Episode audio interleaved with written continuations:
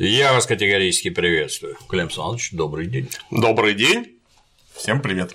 Обо что сегодня?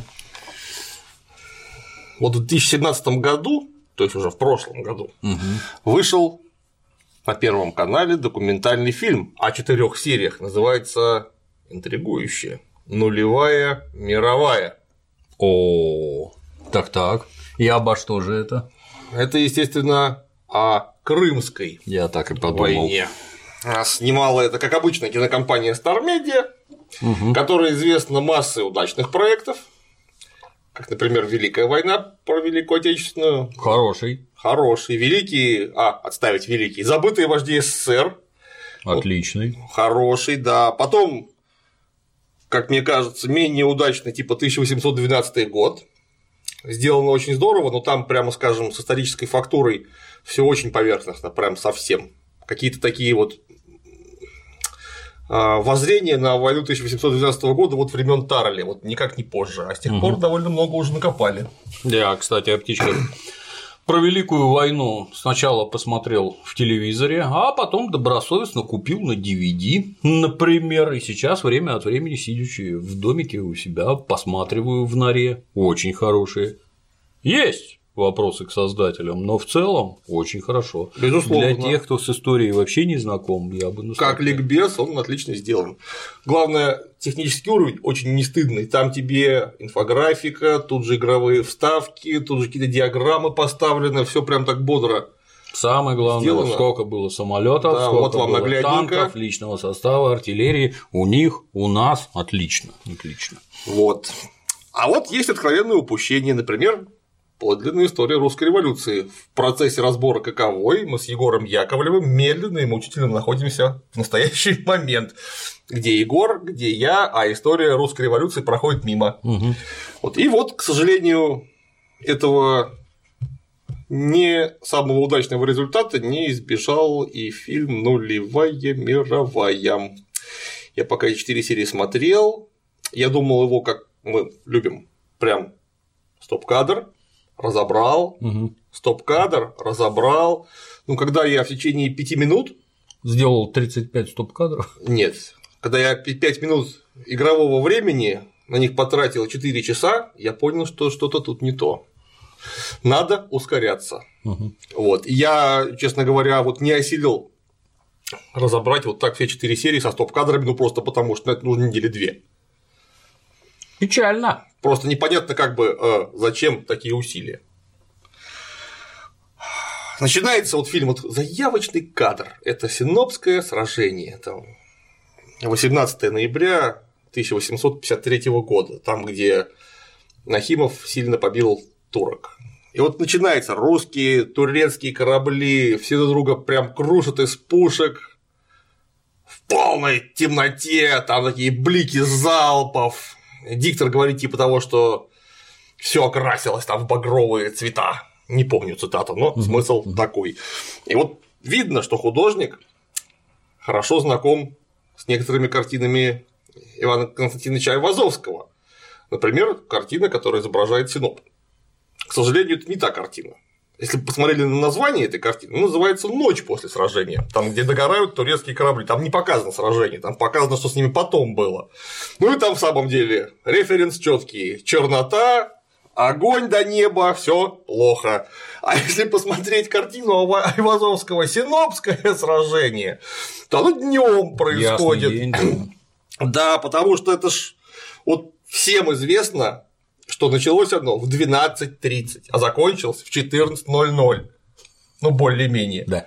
Там пароходов-фрегат турецкий свинтил, ну и, в общем, считается, что вот где-то вот тут сопротивление турок а, прекратило иметь организованный характер. Ну, там, ну, к четырем вечера уж там точно совсем разобрались, но это еще светло. В любом случае. Нет, вот это вот и этот заявочный кадр он задал словно бы тонус всему фильму. Вот там вот это происходит постоянно. И Бой в Крыму, все в дыму. бог с ним, оно просто неправильно. И вот эти вот неправильно, оно вот как началось, как сглазили. Да. Ну вот. Например, вводные слова в заявочной этой сцене идут от лица самого Нахимова. И нам показывают, конечно, актера, который играет Нахимова. который, как это мы все знаем, был вице-адмирал, то есть военно-морской офицер высших, так сказать, рангов. Ну так он одет в фуражку какую-то немыслимую, почему-то с малиновыми выпушками, малиновым околышем. Может, Прич... мент? Вот, причем фуражка с состоящим козырьком вот так вот, хотя вот ну, посмотрите, в военно-морском музее в Центральном там есть фуражка самого Нахимова. Они не такие, эти фуражки были в это время, у них был козырек опущен вниз, практически согласно околышу. Вот. А там такая фуражка лет 50 позже, такое впечатление, что Первой мировой войны. Еще не Пиночет, но уже Еще... красиво, да? Да, да, да, да, да. На мундире отсутствует. Даже я такое помню, что они на картинках у них. У них вот, вот так я, вот. Как человек некоторым образом в прошлом военный, да. мне сразу непонятно, как ее дергать. Но и... они же ее носили вот тут вот. Да. Поэтому да, козырек да, у них выступал да. здесь. А потом их стали носить вот так, а козырек сделали вот так. То есть, ну, примерно под 90 градусов перпендикулярно околышу. А там это была одна линия с околышем. Вот, и тулья была не разваленная в стороны, а вверх поднималась, как, ну, примерно как у кивера. Угу. Ну, конечно, не кивер, естественно, но смысл такой, что околыш, то есть это вот такая вот фигня, ленточка, которая э, вокруг головы одевается, и тулья вверх поднималась вот так вот, как шапка у повара, вот точное сравнение. Угу. А тут нет, все развалено вниз, ну, на позднее просто, откровенно говоря. На мундире у контр... Э, вице-адмирала, прошу прощения, нет и палет. Это как? Ну, никак. Вот нет и палет, и все. Я с точки зрения гражданских людей, я бы сказал, во-первых, это очень красиво, и палет бахрома висит, как без этого-то, военный человек. Но опять же, у нее должны быть золотые да. палеты с двумя черными орлами двуглавыми. То есть это понятно, что вице-адмирал. Не вот так друг над другом сидеть я вот уже теряюсь. На Ипполите. Есть же какие-то исторические портреты, нет, где человек при параде изображен. Ну, есть? у самого Нахимова при жизненных портретов нет, но вообще-то того времени а этих адмиралов, да. их, ну, пипец нарисовано, сколько, очень много. Как собак нерезанных. Можно я тебе расскажу? Конечно. В перебивку одну интересную историю. Нет. Как-то раз был я в городе Флоренция, где, как мы знаем, есть галерея Уфиц. О, oh, yeah. Чтобы по-русски значит офис. Уфицы – это офис. То есть гражданин Медичи жил за речкой, там речка забыл. А работать? А, Арно, да. А работать ходил в офис. Да, работать ходил в офис. Как некоторые до сих пор делают. Да. А там был мост, на котором сидели мясники. И, естественно, издавали чудовищный смрад. Ну и... Запашина, как в старые времена. Да. Медичи сказал, что это прекратить, пусть ювелиры сидят, они хотя бы не воняют. Мясников выгнали, посадили ювелиров, называется Понте Веккио, то есть старый, старый мост. Даже нацисты, отступающие его, не взорвали, пожалели. Забыли взорвать. Что странно, я не верю, что нацисты что-то забыли. Вот. Река Арна, кстати, у них разливается, у них там отметки на пяти метрах стоят, что она вот до сюда разливалась, а таз вообще там смыло просто все здание сеньории, в которое он ходил, и коридор, проложенный туда через мост. Коридор и является галереей Уфицы, то есть офис – это сеньория, это офис, он туда ходил. А ходил он из дворца Питти. Питти – это был конкурент олигарх. Я не глубоко в материале рассказываю, что помню от экскурсовода. Питти гнида такая, хотел показать, что он богаче Медичи, и поэтому свой дворец Питти построил с внутренним двором, двором как раз такого размера, какого был дом Медичи. Ну, чтобы ты видел. Вот это Во дворике поместится да, вся твоя халупа. Лоховский домик, да, блин. Ну, естественно, жизнь у него не задалась, и скоро уже Медичи въехал в его домик, этот дворец Питти, так называемый, и зажил там на широкую ногу. Теперь там музей, как ты понимаешь. Это один из самых понравившихся мне музеев из всех, что я в жизни видел, потому что там при хождении по залам музея говорили следующее. Ну вот здесь вот, вот собирали, вот посмотрите, в этом зале квадратные картины, а в этом зале круглые. Я, ты знаешь, вот со своим гадостным складом ума я бы ничего гаже даже не... и придумать не смог. Я, я сразу понял, что меня в очередной раз обокрали, потому что квадратные картины и круглые, вне зависимости от содержания, это круто. Но круче было совсем другое, потому что там висела огромная табличка, что вот у нас тут в подвале или в полуподвальном помещении выставка картин совершенно другого толка, официального. Я побежал туда. А там картины, значит, такие, знаешь, 5 на 3, гигантские просто, огромные.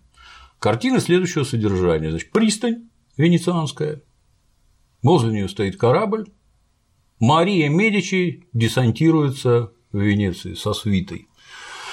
И там, я не знаю, сто рыл тщательнейшим образом прописанные.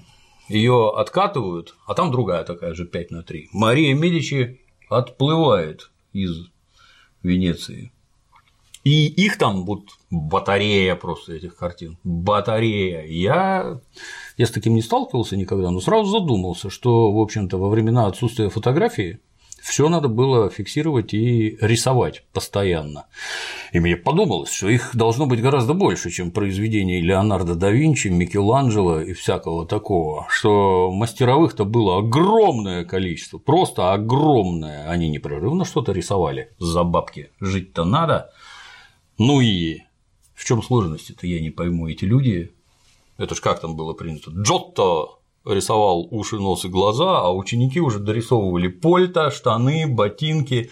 Наверное, каждый понимал, кто во что одет и как это выглядит. Наверное, каждый умел рисовать. Джотто дураков-то к себе не набирал.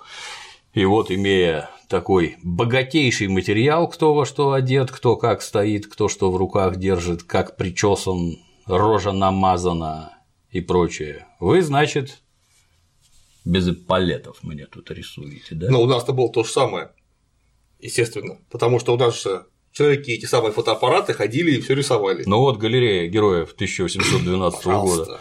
Огромное количество. В том числе наш любимец Аракчеев. Там Конечно, есть. там много кто есть, и причем там же все портретировано. Когда да, нарисовано, да, кем да. нарисовано, естественно, кто нарисован. Ну, понятно, Нахимова там нет.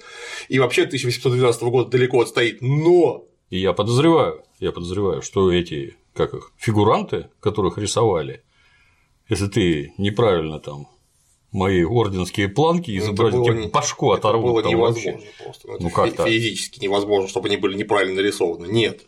К этому мы, кстати, вернемся. Это хорошо, что э, вспомнил про портреты. Про портреты там ну, это обильнейший материал для разговора. Портрет это великолепный источник. Ну, вот самого Нахимова нет, а друзья есть. А вот ну. еще сразу вспомнилось хорошее произведение почивших в Бозе братьев Стругацких. Парень из преисподней, да. из преисподней, помнишь, где там? Какой-то бронеход, огонь на колесах. И тут я вижу, аксельбант неправильно висит. И встал вольно. Да, да, да, да, да. Хорошая книжка, мы ее обсудим. Да. Так вот, вокруг Нахимова стоят какие-то хмыри, видимо, офицеры. Почему-то в мундирах пехотного зеленого цвета. Причем в мундирах. Флотские, да? Да, это на корабле, на императрице Марии, на флагмане. Угу. Радуются победе, размахивают, значит, руками и радуются победе. Причем мундиры однобортные, то есть застежкой вот тут. А должны, должны быть двубортные. А что они там делают, эти пехотные офицеры?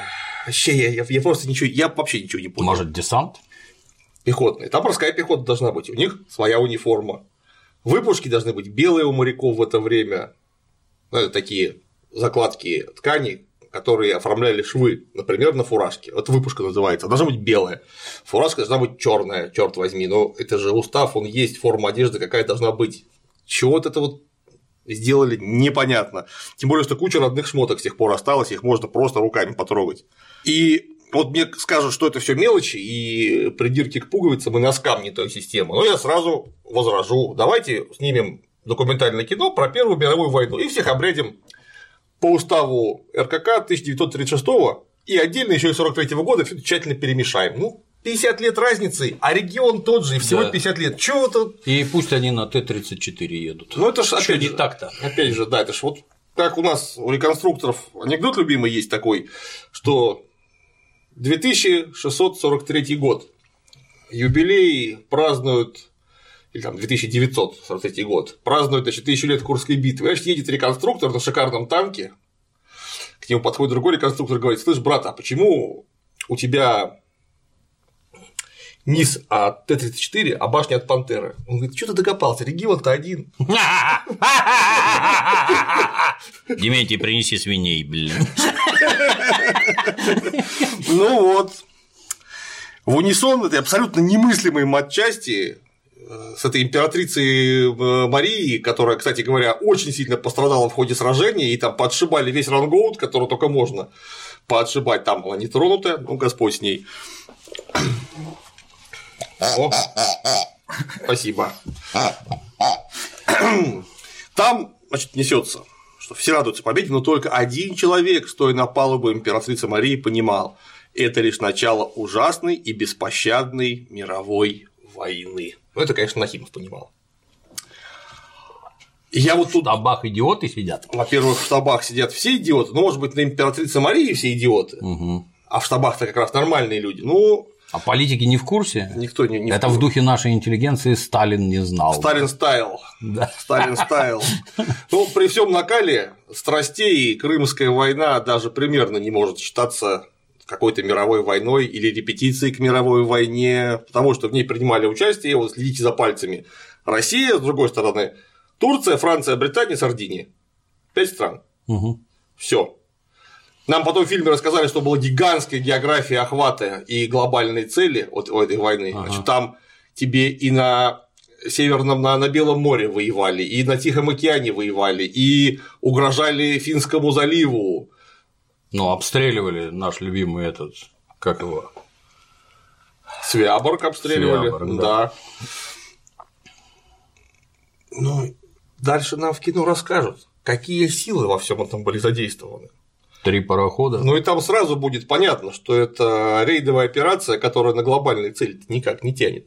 Потому что если говорить о мировой войне, должна быть именно глобальный конфликт с большинством значимых стран, которые в нем так или иначе участвуют.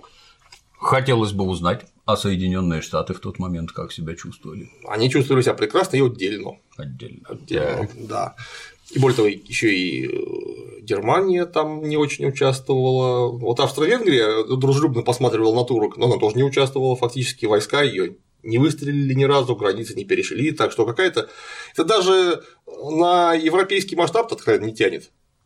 Потому что вот 30-летняя война 1618-1648 годов, вот она похожа на нулевую мировую, потому что там Европа участвовала просто вся, угу. и не только Европа. Туда еще активнейшим образом, пусть и побочным, были втянуты наши азиатские соседи всякие разные. Семилетняя война 1656-1763 года. Практически вся Европа воевала. Воевала от Америки там, до, собственно, восточной границы самой Европы. Ну и, конечно, серия революционных, потом наполеоновских войн 1792-1815 года, вот это уже была настоящая мировая война, потому что, во-первых, количество стран и географический охват, ну, я даже боюсь сказать, это от побережья Северной Америки до Ирана и от Финляндии там, до Испании. То есть охвачено было все если посчитать количество граждан тех стран и их колоний, которые принимали участие в войне, это 176 миллионов человек. Неплохо. И через армию так или иначе прошло 15 миллионов за все это время. Вот это вот мировая война. Лейпцигское сражение, там примерно полмиллиона человек участвовало с обеих сторон. Это же грандиозно. Ничего похожего в Крымской войне не было. Почему она мировая? Вот там все эти потом объяснения по поводу ну, глобального. Видимо, потому что касалось лично нас. Это звание не соответствует действительности. И я считаю, что это просто типичный для современного документального ли, художественного ли искусства броский слоган для привлечения внимания. Потому что нулевая мировая звучит круто. А что это никакая не мировая, и никакая не нулевая. Никакая не нулевая. Это никакой разницы в этом нет. Ну, наше внимание привлекли. Угу. Мы туда бросились. И что мы там видим? Ну, сначала я остановлюсь коротко, коротко, коротко на матчасти, вот прям двумя мазками, потому что вообще-то, сразу предупреждаю, если кто не смотрел, если человек понимающий хоть чуть-чуть в этом деле, туда смотреть не надо, нужно выключать изображение и слушать звук, угу. потому что туда без слез смотреть нельзя вообще, потому что там каждый кадр – это какой-то трэш. Я даже не знаю, как они умудрились документированную десятками тысяч источников эпоху так изобразить. При том, что фильмы это, конечно, не а, Джеймс Кэмерон с его аватаром, но они не бесплатно снимаются вообще-то. Угу. Вот, например, И был такой э, персонаж, генерал-лейтенант Василий Яковлевич Кирьяков, э, которого в фильме жутко вообще обгадили. Хотя он этого не заслуживает совершенно. Это командир 17-й пехотной дивизии, который сражался в битве при Альме в Крыму. И вот мы смотрим персонажа, как нам его показывают. Он там изображает крайнюю растерянность, актер очень талантливо. И генерал-лейтенант носит мундир без шитья по вороту, а должно быть полковничьи и палеты без трех звездочек, которые должны быть у генерала-лейтенанта, и без контрпогонов, которые держали, собственно говоря, этот эполет. При этом да, но это 1827 года, как раз при Николае Первом это было э, положено. И при этом у него на шее орден Святого Георгия третьей степени, какого у Кирьякова не было никогда. У него был выслужной четвертой степени орден. Ну зачем это служба? Который на шее нельзя носить, его носили на груди, на, на колодочке. Угу. Зачем это? Ну, это, это на самом деле разминка. Потому что вот нам показывают, буквально в самом начале фильма, вот, вот сразу нам показывают визит императора Николая I в Англию в 1844 году. И показывают, как все радуются, значит, Николай I, собственно, идет по Англии, и он в мундире, понимаешь, и нам его показали, этого Николая во всей красе. Во-первых, Николай I был очень молодцеватый человек, в кавалергардской выправке можно посмотреть любой его портрет, на нем мундир сидит. Во-первых, он в хорошей физической форме, вот. Во-вторых, у него мундир как перчатка сидит, потому что это император, ему кто попало мундир не шил, естественно, угу. это были лучшие портные. Тут мундир сидит как мешок, вот натурально как мешок. Вот все в складках, он видно, что он не по размеру, воротник вот так вот, потому что он не по шее сделан. Это чужой мундир, не актера, по нему ничего не подгоняли. Это недопустимо совершенно. При этом у него опять генеральский палет, но без контрпогон. Это у них какой-то болезнь такая, что ли? Они, может, не знают? Так Ненависть. Положено? Ненависть контр... контрпогонофобия.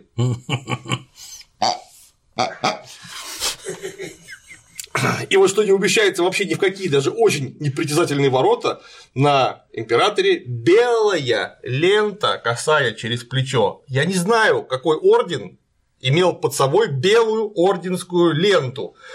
Император был награжден высшим орденом Российской империи, который по своему статуту перекрывал все остальные, орденом Андрея Первозванного, под, под который была положена голубая муаровая лента шелковая, жутко красивая.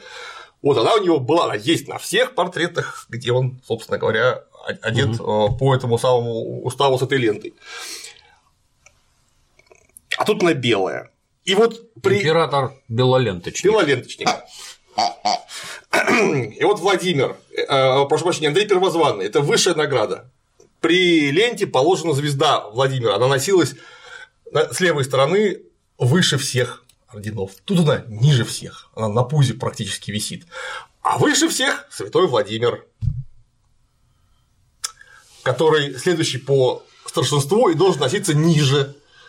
И при этом у него святой Владимир и у него крест святого Владимира, вот тут вот на вороте у императора одет красный крест ордена святого Владимира. И между, значит, Владимиром, Владимиром вверху, Андреем внизу четырехконечная звезда ордена святого Георгия. Я когда все это посмотрел, ну, ребят, а вот, понимаете, вот мы знаем то, что, во-первых, Николай был кавалером ордена святого Владимира первой степени, первой. Угу. А это значит, что он не мог носить Владимирский крест на шее. Он, он э, носил его, э, должен был носить его на ленте внизу этот крест. А если у него при мундире самый старший орден, то есть э, Андреевский, лента будет именно его, Андреевская. При этом от Николая Павловича портретов оставили живописцы Афанасьев, Евтим, Крюгер, Шильдер, Голики, Ботман, Доу, Верне, их десятки этих портретов ну, полтора десятка уж точно есть, совершенно вот точно. Они в Эрмитаже выставлены, их там можно в интернете нагуглить без вопросов. И мы точно знаем, когда он получал какой орден. Опять повторюсь, что мешает смотреть на эти портреты? Вы что, умнее всех, что ли? Во-первых, у. Что за полет и мысли? Я вообще не понимаю. Во-первых, у императора никогда не было Георгиевской звезды. Потому что у него был выслужной Георгий четвертой степени, самый низший. Потому что император был скромный, это боевая награда, он не, не участвовал в боевых действиях лично, поэтому он не, не, на себя такие брюлики не цеплял. У него за 25 лет в офицерских службы. чинах, у него, да, ему полагался э, Георгий, и он его носил в пуговице или на груди в колодочке угу с колорадской ленточкой, естественно, угу. оранжево-черный. Все, и это на всех этих портретах прослеживается, когда он оттянул 25 лет в армии, и у него появился тот самый орденок. Соответственно, а носил он только две звезды. Естественно, сверху был Андрей всегда, как самый старший орден, а под ним Владимир. Причем Владимир у него был совмещен с орденом подвязки с английским. Это очень просто делалось. Звезда Владимира, вокруг которой была пущена английская подвязка. Угу. Таких комбинированных орденов, в общем, много. Иногда аж их три в одном комбинировали, ну, чтобы просто как у, как у иракского генерала какого-нибудь на спине, чтобы не привинчивать пришлось. Полный пиджак да, медалей. Да, да, да, да, да, да. И по Англии Николай I бегает в мундире с аксельбантом. Из парашютной стропы. Да, да, да. К генеральскому мундиру аксельбант полагался в том случае, если это был генерал-адъютант. То есть это свитское звание ага. при Николае I. Генерал-адъютанта. Генерал-адъютантом был его брат Константин Палыч, но он Николай никогда не был генерал-адъютантом, не носил такого звания, ни на одном портрете нету, соответственно, этого самого аксельбанта. А тут есть зачем. Очень смешно, вокруг императора бегает английский премьер по фильму и очень подозрительно на него смотрит такой там, а что ты на себя напялил? Что ты на себя напялил? Прям на лице написано. Я считаю, что подобная небрежность в документальном кино просто недопустимо. Я бы не сказал, что это небрежность, я бы сказал, что это пренебрежение. И ладно еще вы там равноапостольного князя Владимира говном обдали из пушки, и он у вас в говне ходит весь фильм. Ладно, это художественный фильм. Здесь-то пытаетесь некие исторические реалии показать, что это за подход вообще. Решительно непонятно, а самое главное, что ознакомиться с наградами, а что там сложно? Николай Павлович, для этого не нужно ничего делать, нужно пойти в артиллерийский музей Санкт-Петербургский, ВИМА-ИФС, военно-исторический музей артиллерии, инженерных войск, войск связи. Там вся его орденская колодка есть подлинная. Там точно есть все его ордена и медали, которые у него, в принципе, были. С указанием по годам, что вешать. Да? Естественно. Можно посмотреть, не знаю, Брагауза и Ефрона, там тоже будет написано. Ага. Если уж вам лень до Питера доехать, Брагауза и Ефрон в интернете присутствует. Это какое? Не один раз повторюсь, пренебрежение просто. И вот я вот все на этом я к матчасти не возвращаюсь, потому что так там просто все. В том случае, если там не реконструкторы снимаются. Когда снимаются реконструкторы, сразу все хорошо. Вот немедленно. Вот прям сразу видно, что человек знает, как носить, что именно носить. Да, в общем, вот, в сторону матчасть. И вот, значит, у нас рассказывают, как Николай I поехал в Англию договариваться с премьер-министром Робертом Пилем и повидаться с королевой Викторией немножко.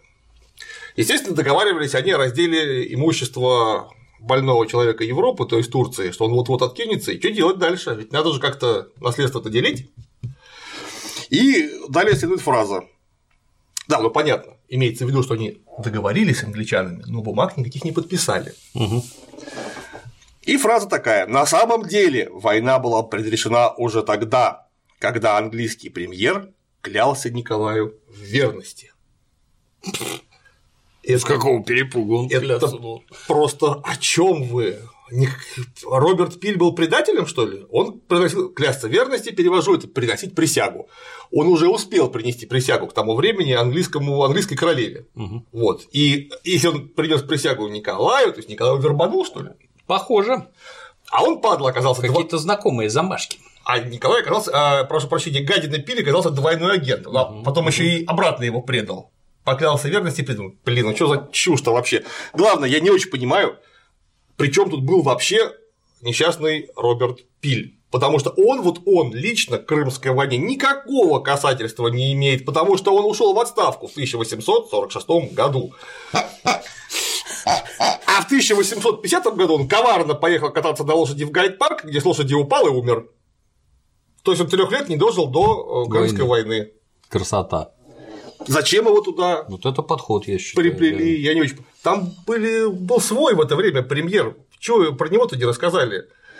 Понятно, что там узел завязывался задолго до, но если кто думает, что даже тогда английский премьер это тот, кто определяет всю внешнюю политику, он глубоко заблуждается. Там, во-первых, королева была угу. очень даже при делах, а во-вторых, там а, очень мощные силы за ним стоят. Вот, например, Роберт Пиль проводил, ну, прямо скажем, не очень однозначную аграрную политику, так его Бенджамин Дизраэли, будучи знаменитый, просто смешал с дерьмом путем своего красноречия и поднялся как политик на этом, на смешивании с дерьмом Роберта Пиля. Еврей был, поди. Так точно. Дальше в кино начинаются откровенные странности, во-первых, с общей эрудицией, а во-вторых, с вычеткой и отсмотром собственного отснятого материала.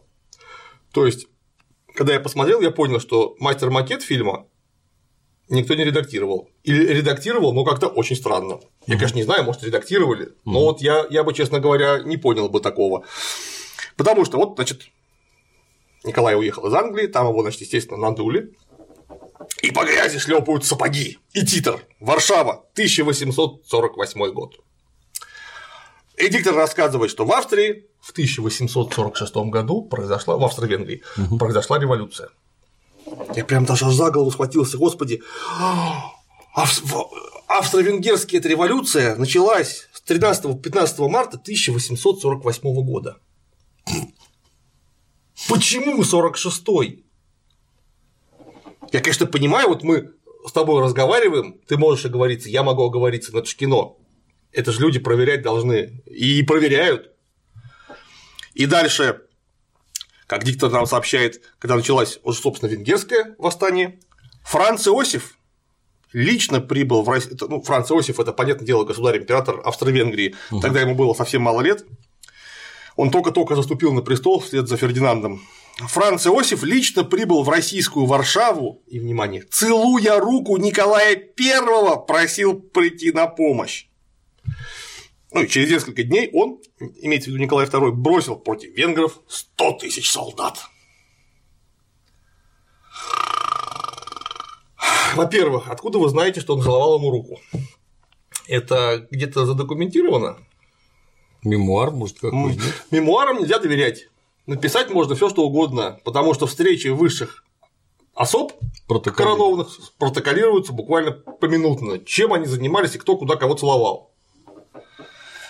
Я вот не знаю, может, я что-то в самом деле не в курсе, но мне кажется, что император Священной Римской империи бывший, да, он вряд ли бы стал германской нации. Да, ну Австрия да, уже не была, конечно, Священной Римской империей, но в прошлом когда-то угу. император не стал бы целовать руку другому императору, с чего это вдруг? Как-то против протокола, против устава международного общения. Я бы сказал, вообще не по понятиям. Ну что, под фалду бы его еще да. поцеловал. Чмокнул. Чмокнул слегка, так вот. Я не понимаю, при чем тут титр про 48 год. Ну, бог с ним, революция в 46-м не начиналась, но титр-то почему? Варшава, 48 год. Франц Иосиф и Николай Павлович подписали Варшавский договор о помощи 21 мая 49 -го года 19 века. И не через несколько дней Николай I бросил на венгров войска. Они 21 июня вошли в Венгрию. Это, мягко говоря, не несколько дней. И не 100 тысяч солдат, а 146 тысяч солдат, как бы в полтора раза больше. Это не мелочи. Все записано. Конечно. Понятно, что там где-то кто-то что-то напутал. Я просто не верю. Это э, данные из школьного учебника. Просто из школьного учебника. Это просто кто-то что-то не отсмотрел. Ну или я уж тогда иначе боюсь думать, что у нас там с подготовкой кадров. Ну, некий, так сказать, факт-чекинг должен присутствовать. Кто-то может оговориться, кто-то может описаться, еще чего-то. Должен быть надзирающий гражданин, который все это сводит воедино. Вот, например, переводят книжки про Гарри Поттера, да, переводили. Нанимаются четыре негропереводчика, так сказать, которые переводят для… Негропереводят. Да, для белой переводчицы, а она уже сводит воедино там все эти имена, топонимы, кто кого куда послал, и как-то, чтобы вот единая картина была, потому что каждый отдельно может ошибаться. Что это такое? Это документальный фильм, да? Документальный, документальный. Основанный на документах. Так точно. Что да, года давайте перепутаем, количество войск. Причем, опять Сидит же, Гоголь на столбе и дрочит. Мы да. знаем такое анекдот. Конечно. И не Гоголь, а Пушкин. Да. Вот. И не выиграл, а проиграл. Да, да, и не карету, а калоши. Далее нам поведали о том, как войска под командованием Паскевича энергично наступают по всем направлениям, окружая силы мятежников по частям. И не сказали, где они их окружают энергично по частям. Очень правильно не сказали, потому что ни одного окружения войска Паскевич не провели в ходе этой операции, вообще ни одного.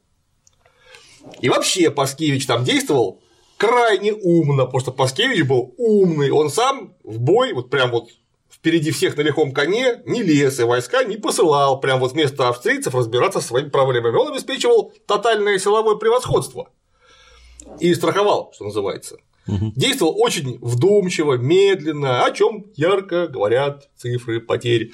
Наши потеряли 708 убитых и 2443 раненых, а австрийцы 16 600.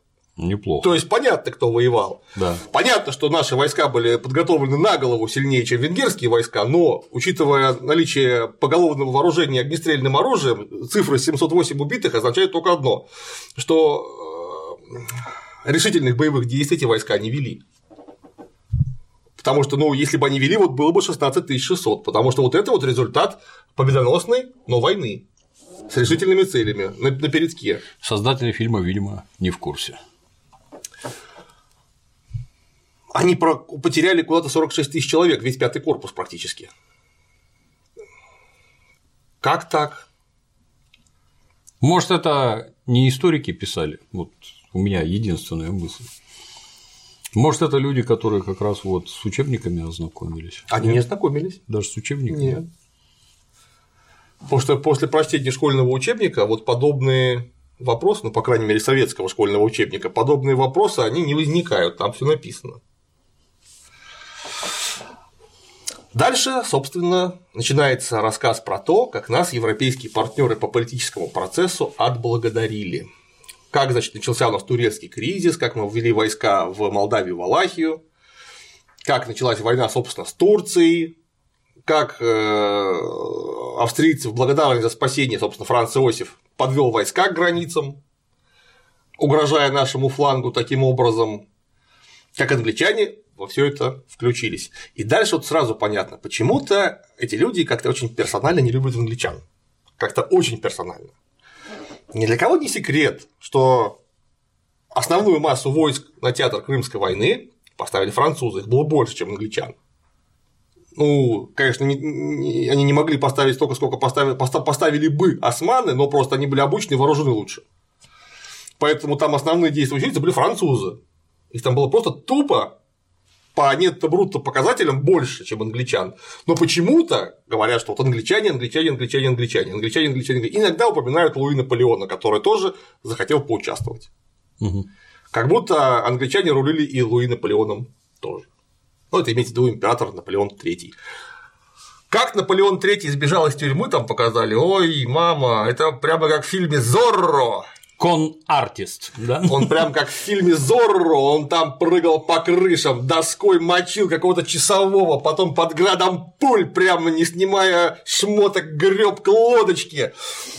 Вот. Ну, Луи Наполеон, он в самом деле с доской-то ходил, доска ему помогла, он переоделся строителем во время ремонтных работ в этой самой тюрьме при помощи подельников с воли, конечно же, Угу. и выбрался. Никого он там доской не бил, но показали настоящего ниндзю. Зорро фактически, как я и говорил. Ниндзя стайл. Да, да, да, да, да. Только паркур забыл. Да. Но ниндзя стайл освоил. Присутствовал. Да, да, да, присутствовал там. Я боюсь тебя перебить, Клим Александрович, а война-то из-за чего, что они там делят? Не, ну, я думал, все в курсе. Нет. Мы с турками находились, как мы знаем, с 16 века на ножах. Потому что турки имели вассалом Крым. Крым при Екатерине II окончательно приватизировали себе, усмирив крымских татар. Татарская, это Крымская Орда, прекратила существовать как политическое образование, и турки своего вассала лишились. Мы получили возможность влиять на все э, Черноморские Балканы оттуда. Таким образом, и стали влиять. Из-за чего разгорелась серия русско-турецких войн, которые вот как начались при Петре Первом, так не кончались вот по самого Николая Первого. То есть из этого можно ли сделать вывод, что Крым как территория до сих пор стратегически важен? Он стратегически важен. как только там люди стали селиться. Это поняли еще греки в глухой античности и немедленно принялись основывать там полисы и колонии. А вот наличие баллистических ракет, ядерных бомб, оно на это не влияет? Все равно? Ну, для дурачков оно да, все равно. Просто некрасиво свисающий полуостров. Да. Вот, таким образом, а, когда Турция стала плохо себя чувствовать в силу глубочайшего экономического и политического кризиса управления внутри страны, стало понятно, что долго она не проживет. И особенно, если кто-нибудь поможет, там все навернется. Мы начали договариваться с европейцами, что мы будем делать с тем, что там происходит. У нас были конкретные интересы. Нам Надо нужно были, делить. нам нужно, во-первых, Константинополь и Босфор и Дарданеллы, угу. потому что у нас должен быть выход из Черного в Средиземное море. Ну и немного поставить крест на Святой Софии, да. чтобы зафиксировать этот да, момент. Да, да. Англичане были с этим категорически не согласны, а сами претендовали э, на острова, там Крит, побережье Средиземноморское, турецкое. Ну, мы готовы были им предоставить такую возможность, но чтобы нам отдали Босфор от Дарданелл. Англичане уперлись. Через это Наш флот им в Средиземном море нет, не нужен. там один раз Ушаков выполз, все перекрестились, сказали, что, господи боже мой, Достаточно. этого, этого хватит, мы все поняли. Вернитесь домой. Вот. Ну, наши вернулись, ну и как бы на этом все закончилось, потому что больше мы в Средиземное море не выходили.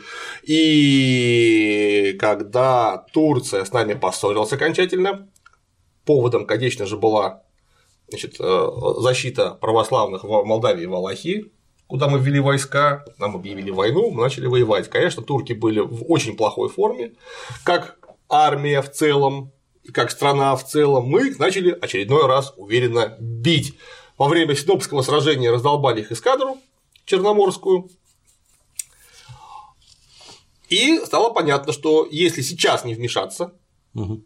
мы займем и Босфор, и Дарданеллы, и Константинополь, и, возможно, еще что-нибудь просто методом личной явки. Мгм. Естественно, англичане на такое пойти не могли и вмешались. Точно так же на такое не могли пойти французы по совершенно своим а, особым интересам. Потому что у них тоже были конкретные интересы в Средиземном море, которые активно отста- пытался отстаивать еще Наполеон Бонапарт, Наполеон I. И они тоже радостно включились в процесс. С другой стороны, наши войска на Балканах напрямую могли угрожать Австрии. И австрийцы, естественно, отреагировали тем, что они подвели свои войска. Какое там спасибо, не спасибо. Вопрос-то в том, что мы уси- усиливались на Балканах. На Балканах конкретный австрийский интерес. А они претендовали на Балканы еще со времен э, тех, когда они бодались Турции в 15-16 веках, 17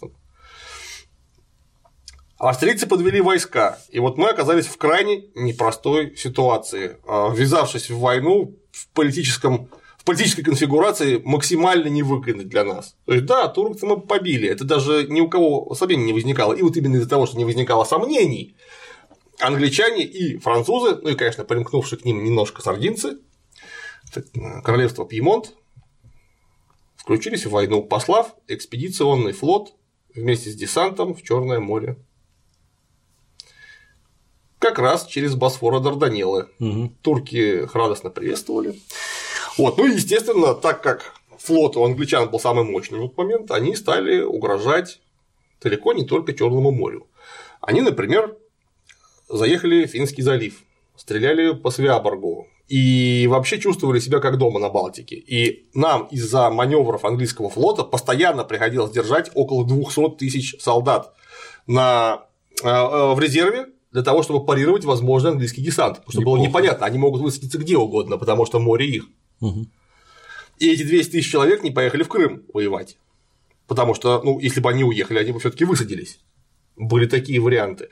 Ну и, конечно, для того, чтобы мы вообще не скучали, англо-французская эскадра заехала с э, Тихого океана, посмотреть, что там в Петропавловске, на Сахалине и вообще. И со стороны э, Белого моря, в частности, атаковали Словецкий монастырь. Там известна была оборона Словецкого монастыря.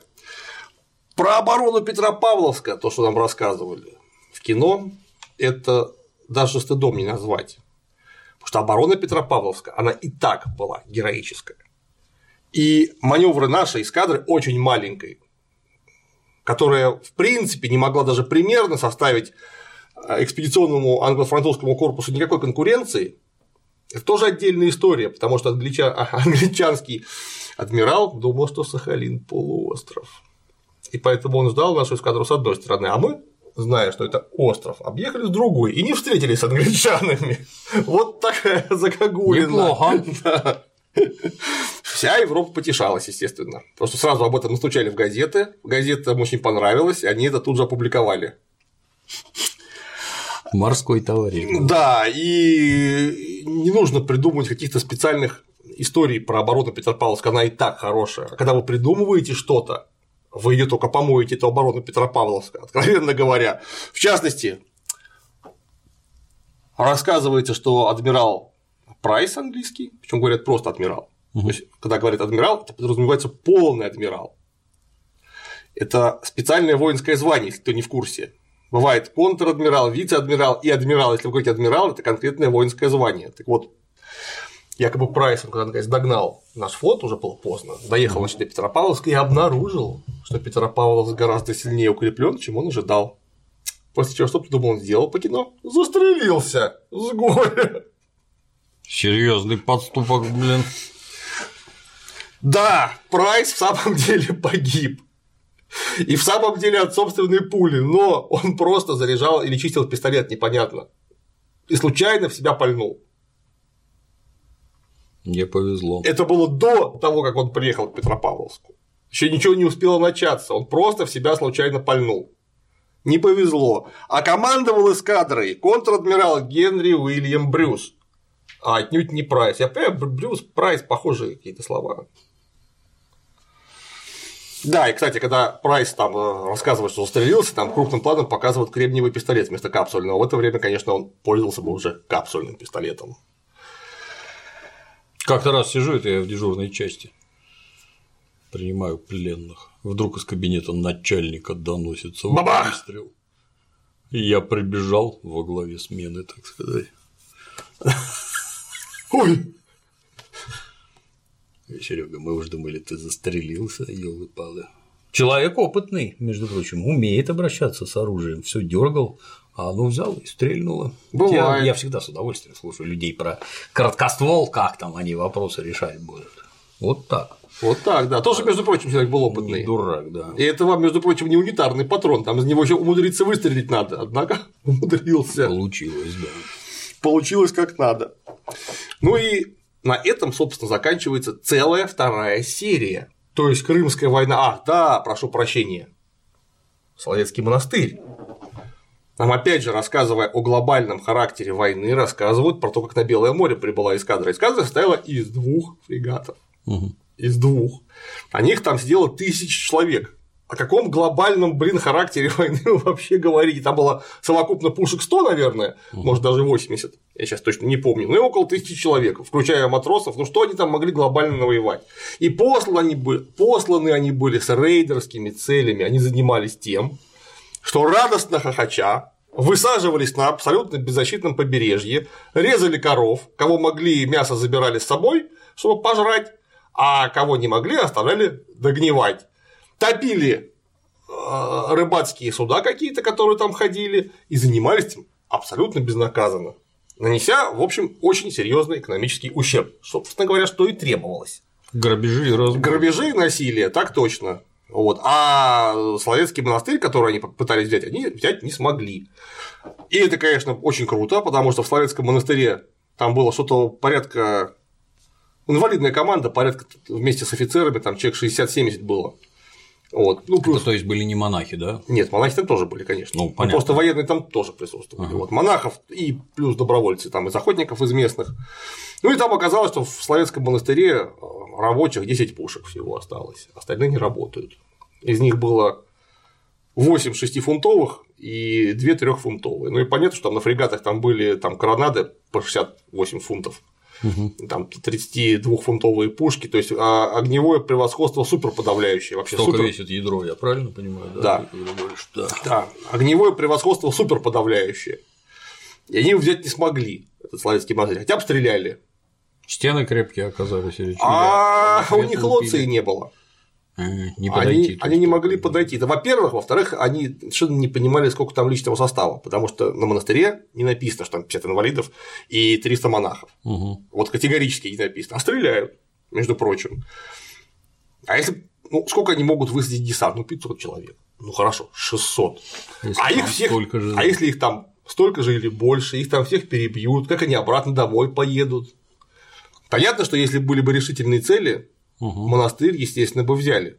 Потому что, повторяюсь, превосходство было просто подавляющее у англичан. Кораблей побольше, бомбы позверские, личного состава побольше. Не, ну опять же, пошли бы на принцип, это было бы другое дело. Цель такой не стояла. Ну, если бы, мы, если бы смогли взять, они бы его, конечно, взяли. Но, в общем, и личный состав, и монахи вполне геройски себя повели, принялись этих пуколок стрелять. Нам зачем-то рассказали, что они там что-то повредили какой-то фрегат, что не могли повредить трехфунтовым ядром. Ну, представляете себе, что такое 3 фунта? Это полтора кило, меньше даже, кило 200, там, кило 300. Ну, как, как яблоко. Что они могли повредить этой пу- пуколки на современном фрегате того времени? Ничего. Может, рулевую тягу какую перебили. Ну, и очень сомнительно. Э, Факт в том, что минут 15 от серии нам рассказывают, эта серия называется про нулевую мировую войну, нам рассказывают про оборону Словецкого этого монастыря, ни слова не сказав, чем англичане занимались, между прочим, все остальное время. А было бы интересно, между прочим, для глубины понимания проблемы, что они там делали. Возникает такое мнение, что они туда приехали специально Словецкий монастырь брать. Так вот нет. Расскажите, чем они там занимались по-настоящему. Документы-то все есть. Сколько они урона нанесли, сколько перетопили судов, сколько там коров перерезали, сколько людей убили, между прочим. Это деньги, все учтено должно быть. Вот. И нам 15 минут рассказывают, как монахи ходили крестным ходом во время обстрела, как выносили чудотворную икону Казанской Божьей Матери, и, собственно, этим-то и спаслись. А, только я хотел выкрикнуть, что это явно в угоду кому-то сделано, но оказывается еще круче. Вот, потому что там, оказывается, главным боевым средством это был крестный ход. Мгм. И вот вторая серия заканчивается, а что-то про нулевую мировую мы пока почти ничего и не слышали, Хороший фильм. потому что основные-то действия развернулись не вокруг Соловецкого монастыря, не вокруг Петропавловска отнюдь. И даже не во время обстрела Свяборга. Кстати, Свяборг-то они перестрелять не смогли, а другую крепость смогли и э, развалили ее у нас. Вот, и начинается наконец на третьей серии рассказ, собственно, про интересно, а именно про Крым и вообще про оборону Севастополя. Вот там вам говорят так. Однако корабли противника обошли Севастополь, а они не рискнули атаковать город с моря. Ну и высадились у Евпатории. И даже не знаю, как-то мне всегда казалось очень неправильным показывать наших противников конченными идиотами. Потому что боевые действия против конченных идиотов сильно принижают твой собственный уровень. Да. Патриотизму- заслуга? Патриотизму это никак не способствует.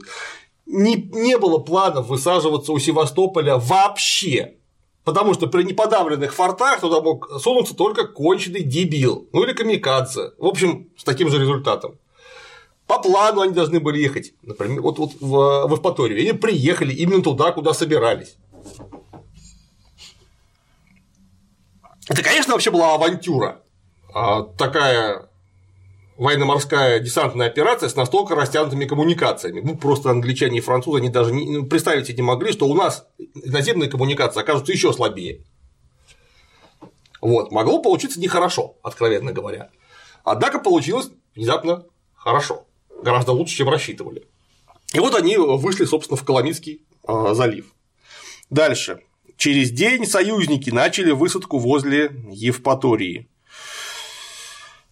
Ох, это 1 сентября 1854 года, если быть точным, союзный флот э, сразу занял десантом город. Не через день, а тут же. Вот 1 сентября по старому стилю, 13 сентября по новому они взяли Евпаторию.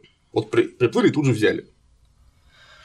И дальше там говорят, что оказывается, руководил операцией маршал Сен-Арно. А как же англичанин Раглан однорукий? Они действовали У них не было командующего. Угу. В этом, кстати говоря, была известная проблема, что они специально договорились о автономности.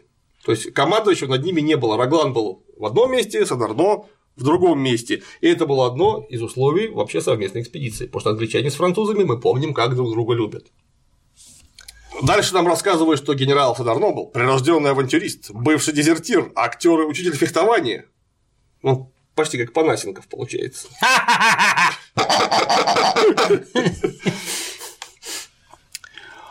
Ну, надо бы сказать, что маршал Садарно был не актер, учитель фехтования, а блестящий военный профессионал в первую очередь. Это был по-настоящему блестящий военный профессионал с гигантским авторитетом среди французской армии, просто гигантским. Вот об этом почему-то сказать категорически забыли. Не очень понятно. Видимо, он им не понравился.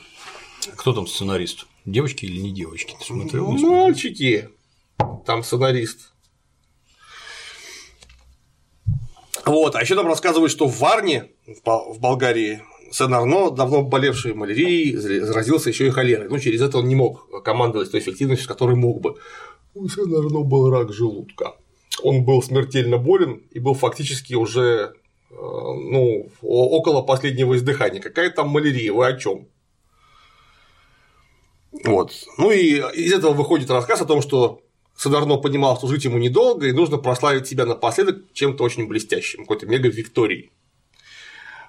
Вот, а через это говорят, что они действовали слишком торопливо. Ничего подобного. Все было по плану, и я бы сказал поступательно. Там нету в характере действий ни французских, ни английских войск, никакой спешки. Кто понял жизнь, тот не спешит. Вот. Дальше они еще мазнули э, генерала Раглана, который потерявший руку в бою при Ватерлоу 40 лет назад и с тех пор не нюхавший пороха. Раглан во всем подчинялся более опытному Сен-Арно. Ну, так так можно сказать про всю английскую армию. Они после э, сражения э, э, войн с Наполеоном ни разу серьезно не воевали после этого. Ну и как бы эффективность военного, она далеко не прямо коррелирует с тем, как он давно нюхал порох. Потому что за 40 лет со времен наполеоновских войн кое-что поменялось.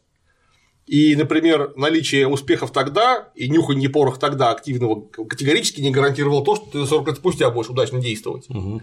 Там же еще есть некое военное образование, как несложно догадаться, 40 лет назад Раглан не был генералом, и образование получил после, естественно.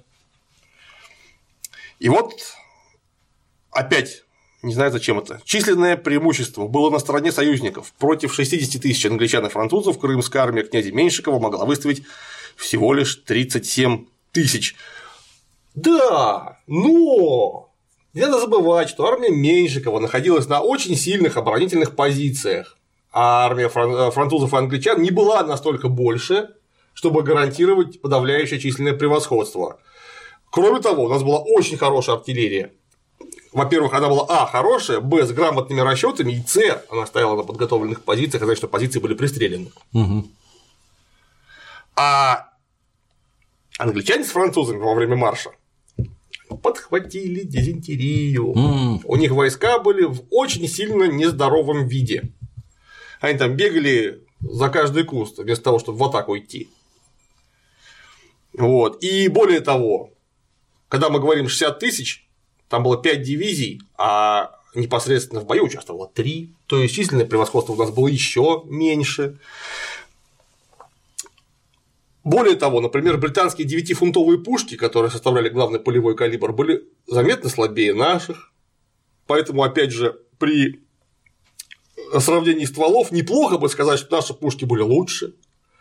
Но почему-то вот пытаются мазнуть э, врага и сказать, что он победил только потому, что вот подавляющее численное превосходство. А мы-то вообще со всех сторон молодцы. Ну, просто нас было как-то очень мало. Да. Но при этом пытаются рассказать, что нет, к войне мы все таки были готовы. Ну, это нынешняя струя. Я даже не очень понимаю, а что да. они пытаются сказать-то в итоге. Нет, к войне мы были готовы, но почему у нас там оказалось 37 тысяч, а не 120? Мы лучше всех. Все равно лучше всех. Кроме того, у нас было больше кавалерии, то есть мы могли оперировать маневром и растягивать фланги. Враг не мог себе такого позволить. И потом, все время говорят англичане, французы, англичане, французы, англичане, французы. Я за ними тоже говорю англичане, французы. А турки-то где? Между где прочим, мировая война? Турки-то там были ближе всех. И они приняли самое активное участие, вообще-то и в сухопутной фазе операции тоже. Причем турецкие солдаты были очень себе ничего. Они вооружены были неплохо. Аскеры. Да, и обучены были неплохо. У них с организацией были гигантские проблемы, из-за чего мы их били постоянно. А сами-то по себе турки, солдаты были хорошие. Когда они включились э, в общий механизм войны, который им принесли европейцы со всей их организацией, нахлебались мы и с турками, знаете, тоже горе, между прочим. И почему не говорят англичане, французы и турки, между прочим, это одна из сторон войны, которая, собственно, ее начала. Это неправильно. Ну и просто дальше вообще мое любимое вообще, это вот просто блеск, это кто это написал?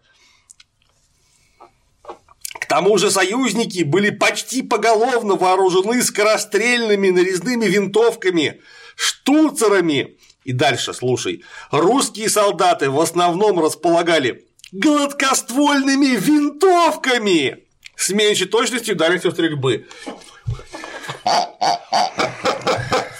Гладкоствольная винтовка, Карл. Она от слова винт.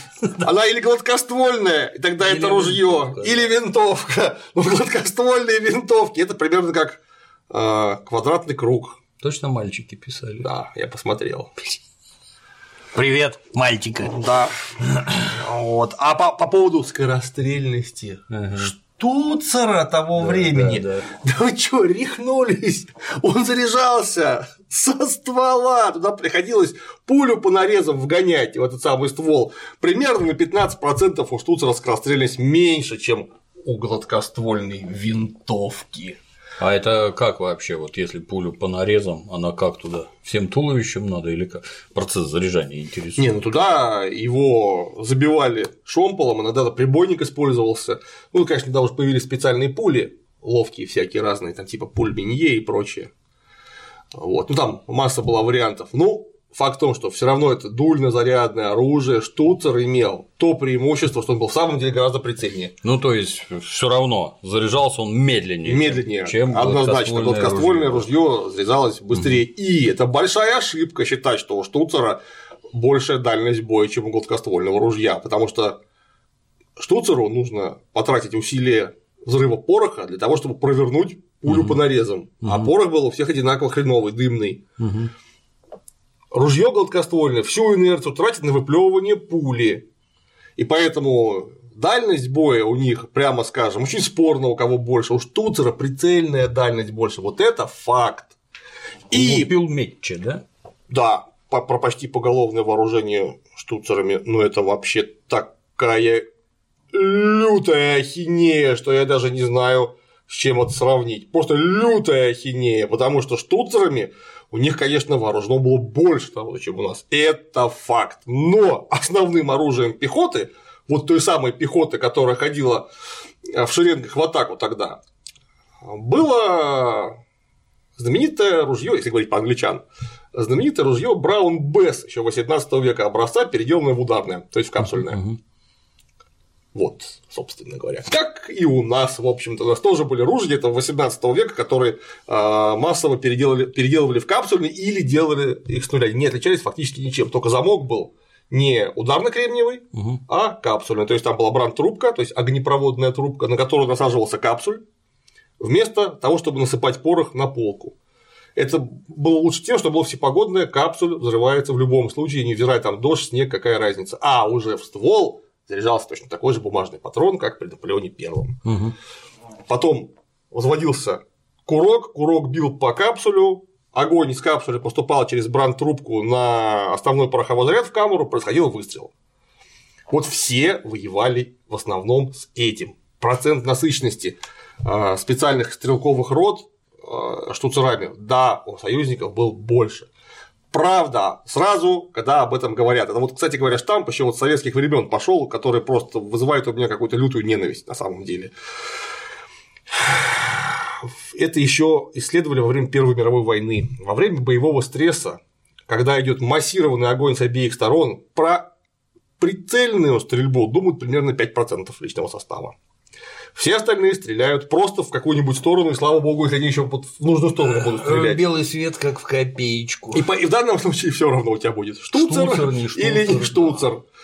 Да. Вот. А главным убийцей на поле боя в то время была артиллерия, причем с гигантским отрывом вне всяких конкуренций. Такая конкуренция у стрелкового оружия появилась только с появлением пулеметов. До этого артиллерия был бог войны вот в самом деле. На поле боя господствовала именно артиллерия. И то, что у нас были, например, меньше штуцера, хотя у нас были свои штуцера, там штуцера Гартунга, например, можно вспомнить, и некоторые другие системы. Пушки у нас были не хуже, мягко говоря, а чем у англичан еще и лучше, э, мощнее. Угу. Вот, ну и, конечно, это вот это вот, блин, гладкоствольная винтовка. Мама Мия. Дальше. Сентябрь 1854 года. Окрестности Евпатории превратились в огромный походный лагерь. Лодки беспрестанно, беспрестанно курсировали от судов к берегу и обратно, перевозя офицеров, солдат и лошадей.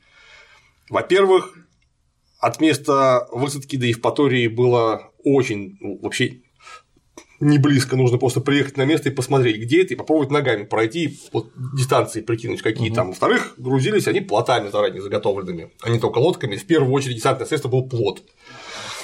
И никакого там лагеря не было. Они находились, там сдача была очень быстро дойти до места постоянной дислокации. Поэтому никакого лагеря, это вот то, что там показали в фильме, там непрерывно бивак, никакого бивака не было, они двигались постоянно вражеские войска. Дальше там рассказывают, как Садарнов в бешенстве хватал Раглана за пустой рукав. По мнению маршала, англичане были слишком неторопливы. Вот опять же, вот что это за бредовая литературщина? Во-первых, почему вы думаете, что Садарно позволил бы себе так себя вести?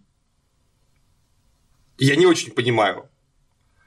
Во-вторых, ни Раглан, ни Садарно не могли хватать друг друга ни за что, даже если очень сильно захотели. Они находились в разных местах этой самой армии, они просто физически друг друга не видели. Знаешь, вот. А общались они через адъютантов, и поэтому, наверное, Садарно говорил адъютанту а, Трошугать, слушай, увидишь Роглана, схвати его за пустой рукав, передай, что я в ярости. И он там, там, там, там господин генерал, а, прошу прощения. Вот, ну после чего э, Роглан должен был попросить своего адъютанта полковника Истила, э, слушайте, э, передайте э, Садарно ну, немного по морде, ну, вот так, там. Тащите а, опять же, простите, господин Со всем уважением, да. Они, ты знаешь, вот, помнишь, как совсем недавно в исторической, понятной перспективе появились дети Эмо, да. которые все время плакали, смеялись, а теперь я смотрю, они выросли. И главное ощущение от жизни, если почитать какой-нибудь Facebook, это непрерывное переживание эмоций. Они, они все время что-то их, их переполняют эмоции. И еще вчера для мужчины считалось доблестью, не шевельнув бровью вообще воспринимать любые жизненные события, то сегодня по любому поводу надо закатывать истерику, завывание, блин. Ну, с их точки зрения, и раньше все так именно так себя и вели. Дальше больше. 7 сентября армия под командованием князя Меньшикова, готовясь встретить противника, занимает оборонительную позицию на полпути к Севастополю возле устья реки Альмы. Поздравляю, господин совравший, соврамший. Меньшиков, он, конечно, не отличался блестящими военными дарованиями, да и моральными качествами, как выяснилось, но идиотом он тоже не был. Армия там находилась сильно заранее. 37 тысяч, кто не, не понимает, это невозможно просто прийти и поставить как шахматную фигуру. Это время занимает. Поэтому, зная, что туда а, уже движутся союзники, они, конечно, выдвинули заранее готовили позиции. Войска растянуты на несколько километров, с тыла их защищают высоты, на которые можно отступить в случае отхода. Это полная чушь. Нужно просто почитать журнал боевых действий. Основная масса войск на высотах находилась. Хоть дурак будет находиться под высотами, на который потом придется под огнем взбираться. Я могу сказать, какой дурак, но не буду. Да. Там прикрывали снизу их только э, стрелки. То есть как раз эти самые люди, вооруженные Штуцерами. штуцерами, так точно. И саперы. Ну, короче говоря, силы прикрытия, чтобы э, англичане, французы и турки не чувствовали себя слишком вольготно на подходе. Вот, а протяженность фронта была вполне адекватная, потому что, опять же, говорю, Меньшиков, он не был идиотом, он оперся на естественные э, складки местности, на естественные элементы э, рельефа. И вот схема поля боя, которую в кино нам показали, вот это, конечно, издевательство. Потому что они схемы-то умеют хорошо делать, и тут ее сделали технически очень хорошо. Но это, знаете, это вот мне сразу вспомнился Швейк и кадет Биглер, который, помнишь, там у него была книжка, где он рисовал великие сражения квадратиками. Когда это увидел капитан Сагнер, спросил, вы футбол не играете?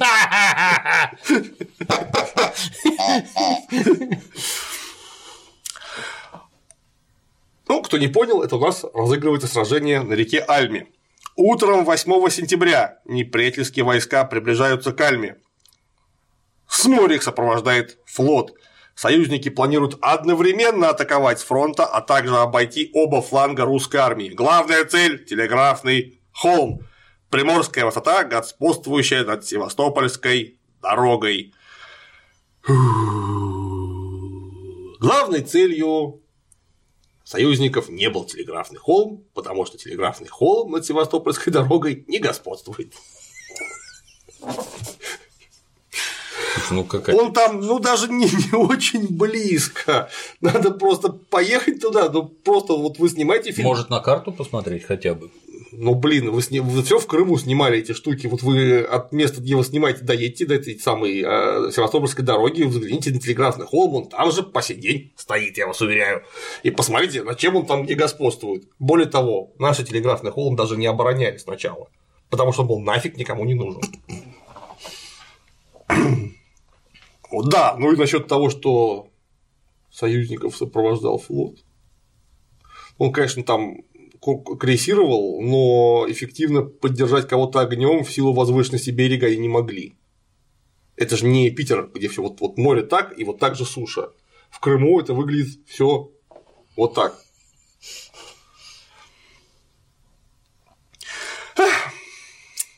Дальше просто позорные кадры.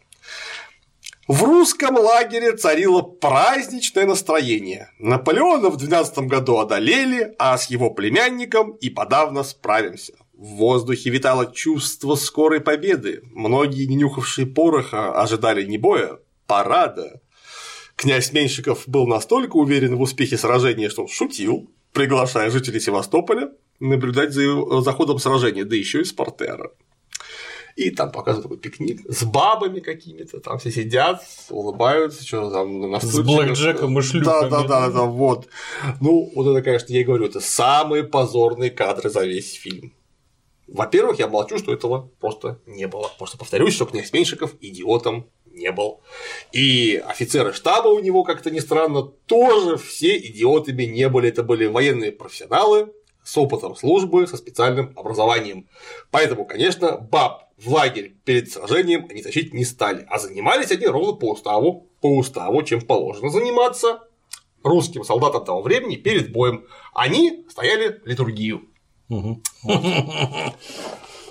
Об этом абсолютно точно есть сведения, и ничем другим они заниматься не могли. Просто никак. У них было последнее утро, когда многие из этих людей больше не видели белого света они точно совершенно не занимались тем, что они с бабами там выпивали. Что за бред? Автор сценария вообще представляет, что это такое, находиться перед 60 тысячами э, человек с пушками и ружьями. Ты бухать будешь? Я что-то сомневаюсь. Э, будешь там, возможно, последние письма писать или что-нибудь типа этого. Ну, стыд и позор. Вот представить вот так вот э, наших солдат, которые там, между прочим, очень многие остались. И офицеров. Вот, как это написал один хороший человек с сайта Military Крым, Сергей Чернык, который вот как раз вот он-то должен был писать, между прочим, сценарий для такого фильма, потому Сейчас что он... тебе расскажут, вот вам не дали написать, вот вы и а я, и, а я и не прошу, я в Крымской войне. А тебя никто не зовет, поэтому ты тут. Вот. Мне вот за переводы не платят, поэтому я все фильмы обгаживаю. Вот, да, как он написал очень хорошо, русская команда под э, кадрами этого самого пикника, русское командование на Альме ждет франко-английскую туристическую делегацию. По-моему, смешно. Между прочим, это же был не первый бой. Мы только что огреблись э, на, на, на Булганаке, вот, мы, мы там случайно из собственных пушек Friendly Fire накрыли собственную гусарскую бригаду. Ой. А, и этот, стычка на этом Булганаке наглядно вы, выявила проблему в управлении войсками. И, собственно говоря, вот в этом-то была главная беда в управлении войсками и в слаженности действий, отнюдь не в штуцерах. Как у турков. Как, да. У нас, конечно, было не так ужасно, как у турок, но заметно хуже, чем у англичан и, как это ни странно, французов. И дальше вот начали испражняться на генерала Василия Яковлевича Кирьякова, генерал-лейтенанта. Во-первых, его зовут просто генерал, а не генерал-лейтенант. Угу. Я даже подумал, может, я что-то не помню, может, на самом деле полный генерал был. Да, почему полный генерал командует дивизией? А вот он чем командует, оказывается.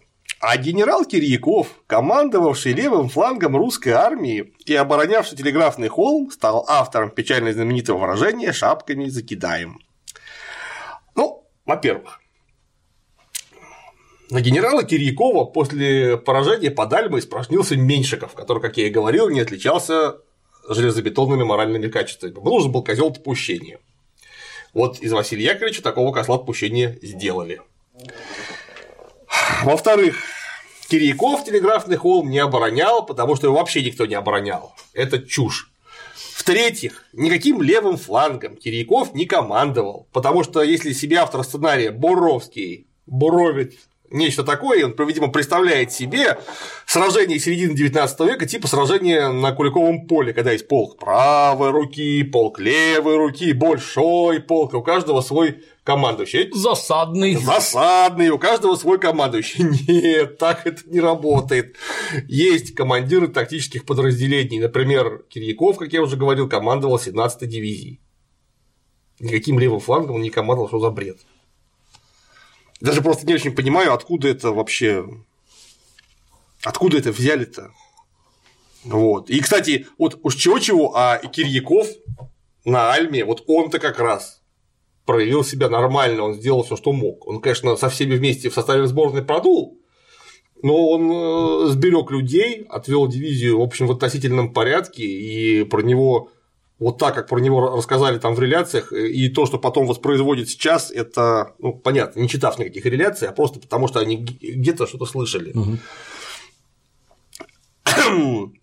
вот, собственно, Богданович, генерал, который э, один из виднейших исследователей Крымской войны, писал о Кирейкове так. Старый служивый, получивший Георгиевский крест в польскую войну, испытанный храбрости человек. Русские встречают неприятеля артиллерийским огнем, однако начинают стрелять слишком рано. Ядра поначалу не долетают, а пушечный дым относит в нашу сторону. Ну, это даже опять какая-то литературочно бредовая, потому что я говорю, что стояли там не первый день, и все позиции были пристрелены. Поэтому начали стрелять сразу и с убийственной эффективностью. Об этом пишут и англичане, и французы. Потому что они вот от чего от чего, а от русских пушек реально натерпелись. натерпелись. И если почитать, что они пишут, как там что не долетало куда, вот почему-то англичанам показалось, что нормально долетало. По полной Прилетало программе, как да, надо, да. да, да, да, да, да, вот опять же. Через какой-нибудь э, час началась и у нас перестрелка, англичанин двинулся. Едва первый линия англичан, преодолев гребень пологой возвышенности, подошли на 100 ярдов, лейтенант батареи первой конной артиллерии Ванделир, увидев, в, увидел взвившись над русскими позициями дым, а затем в строй бригады пехоты врезалось ядро. К счастью, от первого выстрела никто не пострадал, но офицера поразила пугающая точность, которой на большой дистанции с первого выстрела русские артиллеристы накрыли цель. Ну и так далее. Там э, подобных цитат, в общем, можно привести. Уже первый выстрел и сразу накрыли цель. Ну, правда, никого не убили в тот момент. Приблизившись к русским, солдаты союзников открывают прицельную стрельбу из штуцеров, которые производят большие опустошения в русских рядах. Одновременно союзный флот поддерживает своих огнем с моря. Это кино. Это в кино, я цитирую угу, там угу. в кино, когда я дурацким голосом говорю, это значит, да. что я кино цитирую. Вот, во-первых, как, как я уже говорил, флот с моря огнем их не поддерживал. То, что они там плавали, это не значит, что они могли в кого-то попасть. Там, во-первых, а, не слишком близко, б, конфигурация берега просто не позволит парусным судам того периода поднять пушки настолько, чтобы они, значит, как линкоры Первой мировой могли там, на 20 километров вглубь э, стрельнуть по баллистической траектории. Никак нет. Я, насколько помню, кстати, могу ошибаться, я вот не помню, они реально пытались стрелять по нашим или вообще не пытались? Но даже если и пытались, это было недолго и неубедительно, потому что оно не подало никуда. Когда советские БМД и БМП заезжали в афганские ущелья, у них тоже стволы не сильно поднимались. И это был серьезный минус, между прочим. Да. А на дворе стоял 1979-80 год. Не, ну просто опять же это нужно немножко отвлечься от своих влажных представлений о войне и посмотреть на войну реально. Потому что, во-первых, война – это война в трехмерном пространстве, это не карта плоская. Это возвышенности, низины, волнующееся море и корабль деревянный. Ему нельзя приказать, как в компьютерной игре, стрелять вот туда.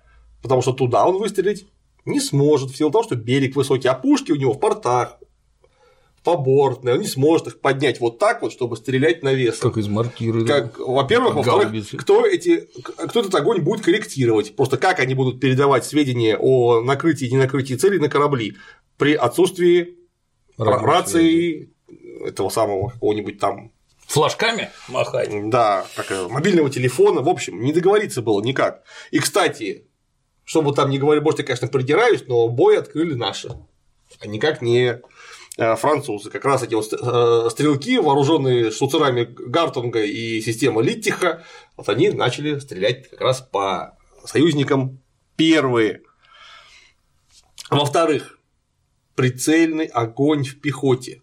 Это самое главное, нужно понимать, в то время вообще не использовался ни у нас, ни у англичан, ни у французов, ни у турок, потому что все эти ружья были еще очень мало прицельными, ходили шеренгами и бахали залпами.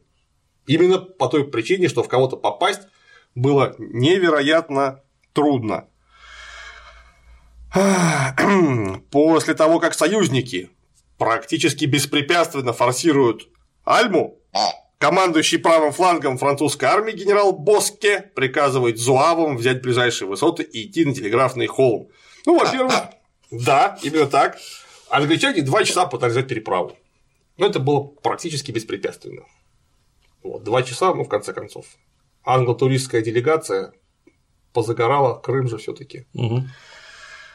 Зуавы, это в смысле алжирцы были, да? Ну, с зуавами там вообще дальше все очень интересно, потому что я не знаю почему, но дальше почему-то, когда говорят о французах, сразу говорят зуавы. Они красивые. Были. У них как будто кроме зуавов никого не было. Во-первых, зуавы это в первую очередь не алжирцы, а жители э, французских колоний, то есть, скорее всего, французы которые просто приехали и были набраны в колониях. То есть, и там, конечно, могли быть и красивые алжирцы тоже, безусловно. Вот, но там, кроме зуавов, еще французов было очень много. Дальше почему-то слово, видимо, понравилось зуавы. И должны быть э, французские зуавы, визжащие янычары, потому что почему-то янычары все время должны визжать, я не знаю почему.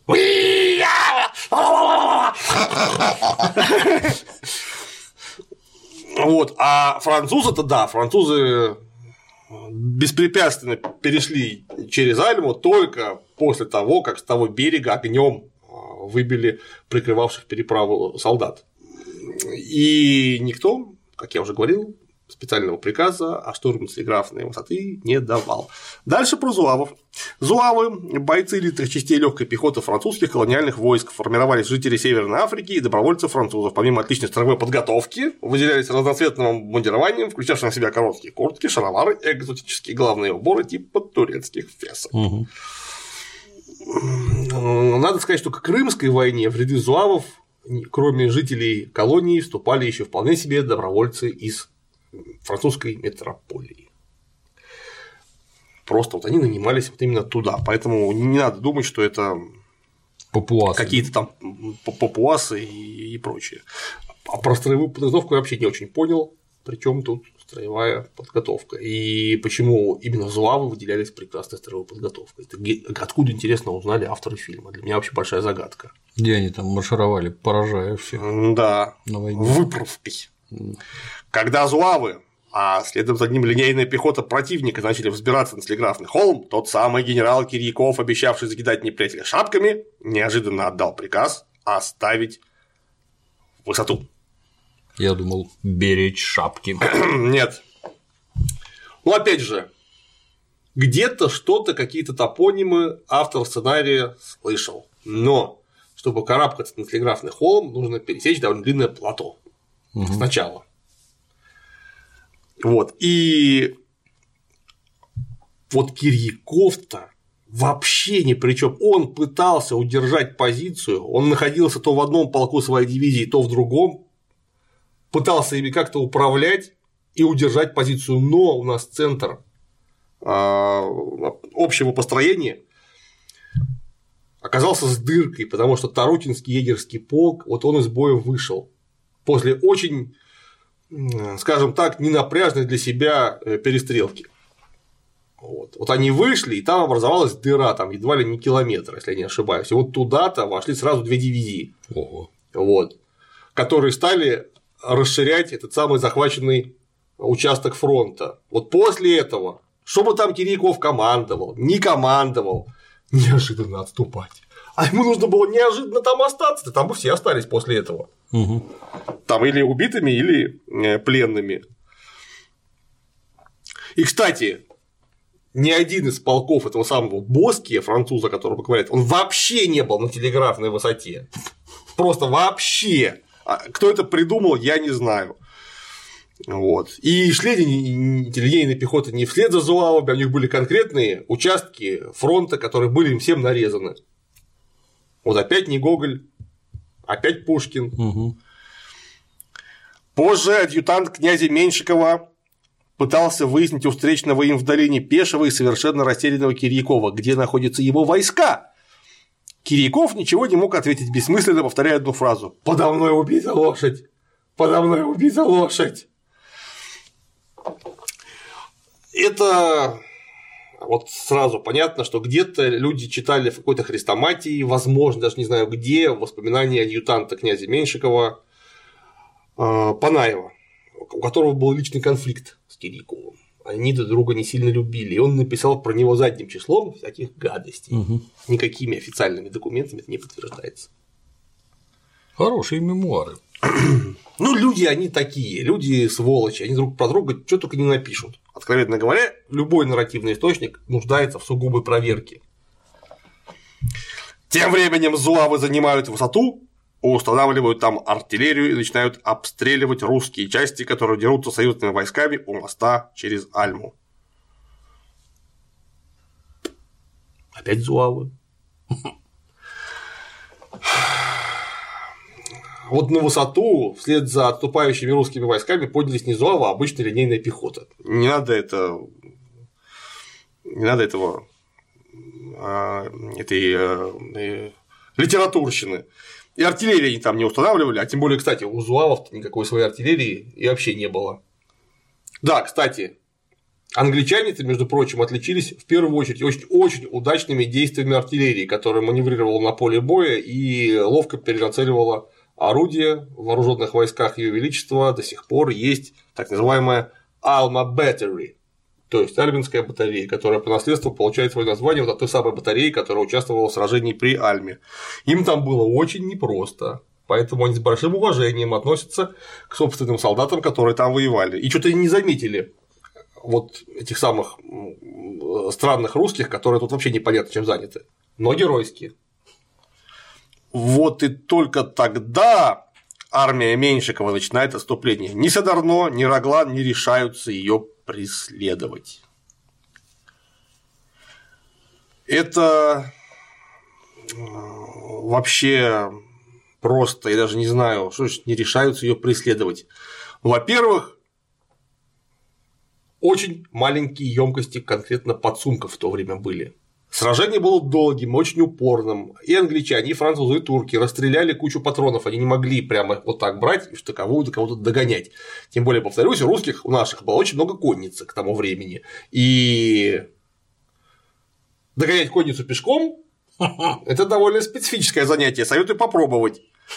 Вот кроме того, Французы и англичане понятия не имели, они разгромили армию Меньшикова или они просто отступили. И вот сейчас ты с полупустыми подсумками полезешь их преследовать, а они, тебя и встретят. а они тобой займутся. Они, это мы теперь знаем, что у наших все было плохо, было потеряно управление и пришлось натурально драпать. А вот и то не всем. А многие в полном порядке отступили. Но англичане-то с французами это вообще не знали. Там не написано было, что как в компьютерной игре это. Враг бежит. Враг бежит, мораль на нуле.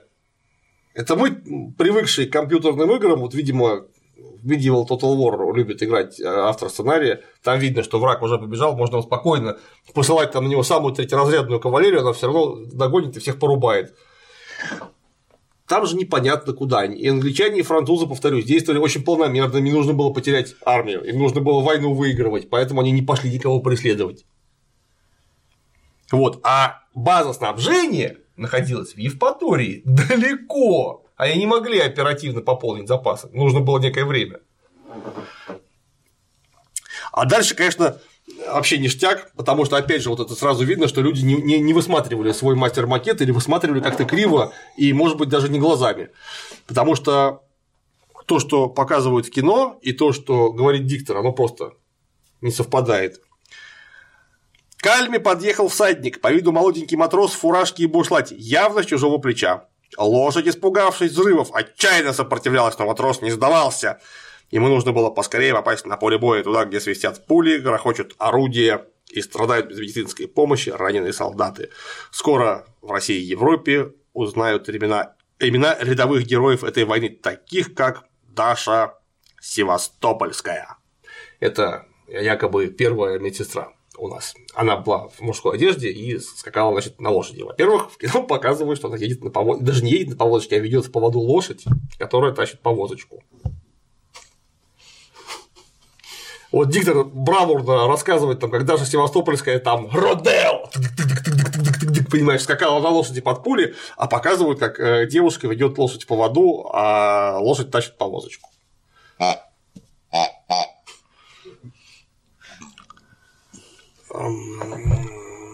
Даже не знаю. Не, ну, конечно, даже Севастопольская молодец со всех сторон, но Почему не рассказали ни про оборону, которую организовал Минский пехотный полк? Почему не рассказали о атаке практически штыковой а, Владимирского пехотного полка во время этой самой, блин, битве при Альме? Почему а, об артиллеристах Кондратьева ни слова не сказали? Но это же люди там просто, они вот эту вот мощную европейскую армию фактически смогли остановить и спасти а, своих товарищей, которые, да, сражение проиграли, но они там не легли все поголовно. Армия-то в конце концов оказалась э, собрана в Севастополе, успешно оборонялась почти год. Нет, возникает Даша, это самая Севастопольская. И там вот рассказывают, что это типа того, что первый перевязочный пункт, который был в армии, блин, ну, ребят, ну, перевязочные пункты, которые так и назывались, перевязочные пункты были во всех европейских армиях, начиная с 18 века. И специальные телеги были эти самые медицинские с того же времени. Кто малограмотный, это 1700 и позже. Так точно. При при Иване Грозном. Нет, ну не при Иване Грозном, ну фактически, да, просто уж при Петре, да. централизованная медицинская служба во всех европейских армиях уже в то время была по поводу этих самых медицинских телег, на, на базе которых организовывали перевязочные пункты оперативные на поле боя. Они были долгое время объектом общей армейской реформации, и даже одних это было настолько важно, что на них считали нужным обратить внимание, чтобы их унифицировать. Потому что, например, система грибовария знаменитая, орудийная, в 70-х годов 18 века во Франции, она затронула в том числе и медицинские телеги, эти повозки, потому что пушки, все пушки получили единые колесные базы, одинаково, они были взаимозаменяемыми. И эти же колесные базы поставили на все повозки в армии, в том числе и медицинские телеги, чтобы у тебя колесо отскочило у пушки, можно прямо запаску взять, а запаски возили, угу. там, например, с медицинской телеги и поставить на пушку, ну или наоборот. Там вот разбитая пушка и телега поломалась. Прямо с разбитой пушки взяли колесо, поставили и все подходит. Поехали. Это было очень важно. Это не Даша Севастопольская придумала. Далеко. Ну вот эта повозка Даша Севастопольская стала первым в истории перевязочным пунктом на поле боя. Господи. Что они вообще несут? Попытки изобразить, то есть приписать нам какие-то, я не знаю, несуществующие доблести, как-то приводят к ровно противоположному эффекту. Надо как у викингов, не надо ничего про меня сочинять. Мои подвиги и так настолько серьезны, что только правда. Точно. Первое крупное столкновение сухопутных армий стало настоящим шоком для обеих сторон. Началась война, которую давно ждали, но никто не представлял, каких жертв она потребует. Это все, блин, никто, это кто? Это профессиональные офицеры? Угу. Не представляли себе, вот они не знали, к чему их готовят. Не знали, к чему их готовят. Не, ну понятно, что автор себе представил себе шикарный пикник с бабами, а тут стреляют, ну что он, собственно говоря, там показал в итоге. Конечно, вот он был бы не готов, я уверен. А это люди, прошу прощения, военные профессионалы, они точно знали, к чему их готовят и что будет. Во-первых, многие из старших офицеров прошли как минимум наполеоновские войны. Там тоже стреляли. А там, в общем, стреляли примерно из того же самого, там, конечно, с отличием, но не с принципиальным. То есть э, вместо гладкоствольного ружья пулемет не появился. Стреляли из того же самого ружья, из тех же самых пушек, и там такого насмотрелись. Мама дорогая, а наши что? Наши только что прошли, между прочим, 146 тысяч венгерскую компанию, где тоже стреляли. Там тоже был не сахар, мягко говоря. И наши это все видели. И наши, и не наши. И наши, и не наши, там все все понимали. Кто не в курсе, тогда солдат призывали у нас в армию рекрутским набором. Они попадали туда на всю жизнь, на 20 лет. Уж, наверное, за 20 лет им могли объяснить кое-чему. Ну, что там вас ждет. А, дальше князь Меньшиков, чтобы не оказаться отрезанным от остальной России, отвел армию на север к Бахчисараю. От места битвы при Альме Бахчисарай находится на востоке, а не на севере. Кто бы мог подумать. Вы на карту, блин, посмотрите. Хотя бы, да. Вы эту карту сами показываете в видеоряде. Ну это же просто север, он вверх, восток направо, запад налево, юг, как-то не странно, вниз. Казалось, судьба города предрешена, однако произошло нечто неожиданное. Союзные войска, приблизившись к Севастополю с северной, слабо укрепленной стороны, могли бы легко владеть городом, однако обошли его и направились к югу.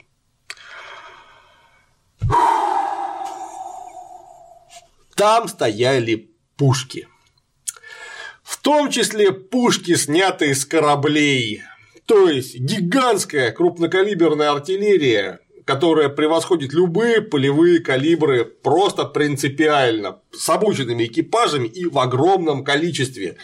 Французы с англичанами и с турками точно знали, что их там встретит, потому что разведка работала. И поэтому они, конечно, не думали, что они могут легко владеть городом. Поэтому они не стали даже пытаться лезть на эти пушки вот так, потому что вот если бы они полезли не подготовив штурм, их бы просто всех положили, причем в любом количестве, учитывая насыщенность а, фронта русской артиллерии.